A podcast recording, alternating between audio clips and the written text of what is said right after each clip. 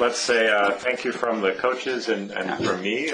Thank you for participating. We're not here for ourselves. Like, we're here to kind of suck your life force away. Like, what we like is to draw inspiration from what you guys are doing. Like, it's inspiring to come here to Belgium and see you guys are trying to solve real problems. You're trying to solve the immense amount of waste. You guys are trying to fix education. You guys are trying to solve banking. You guys are trying to solve actually my horrible book collection, which is getting longer and longer, so please fix it. So thank you for being here and giving us your energy and excitement. I do hope you guys have this project, and please tell us how they go. I want to hear from you. I think we all want to see you guys succeed, and we want to know what else we can do to help. So thank you very much, and let's give a hand for Toon on his guitar and a hand for you guys.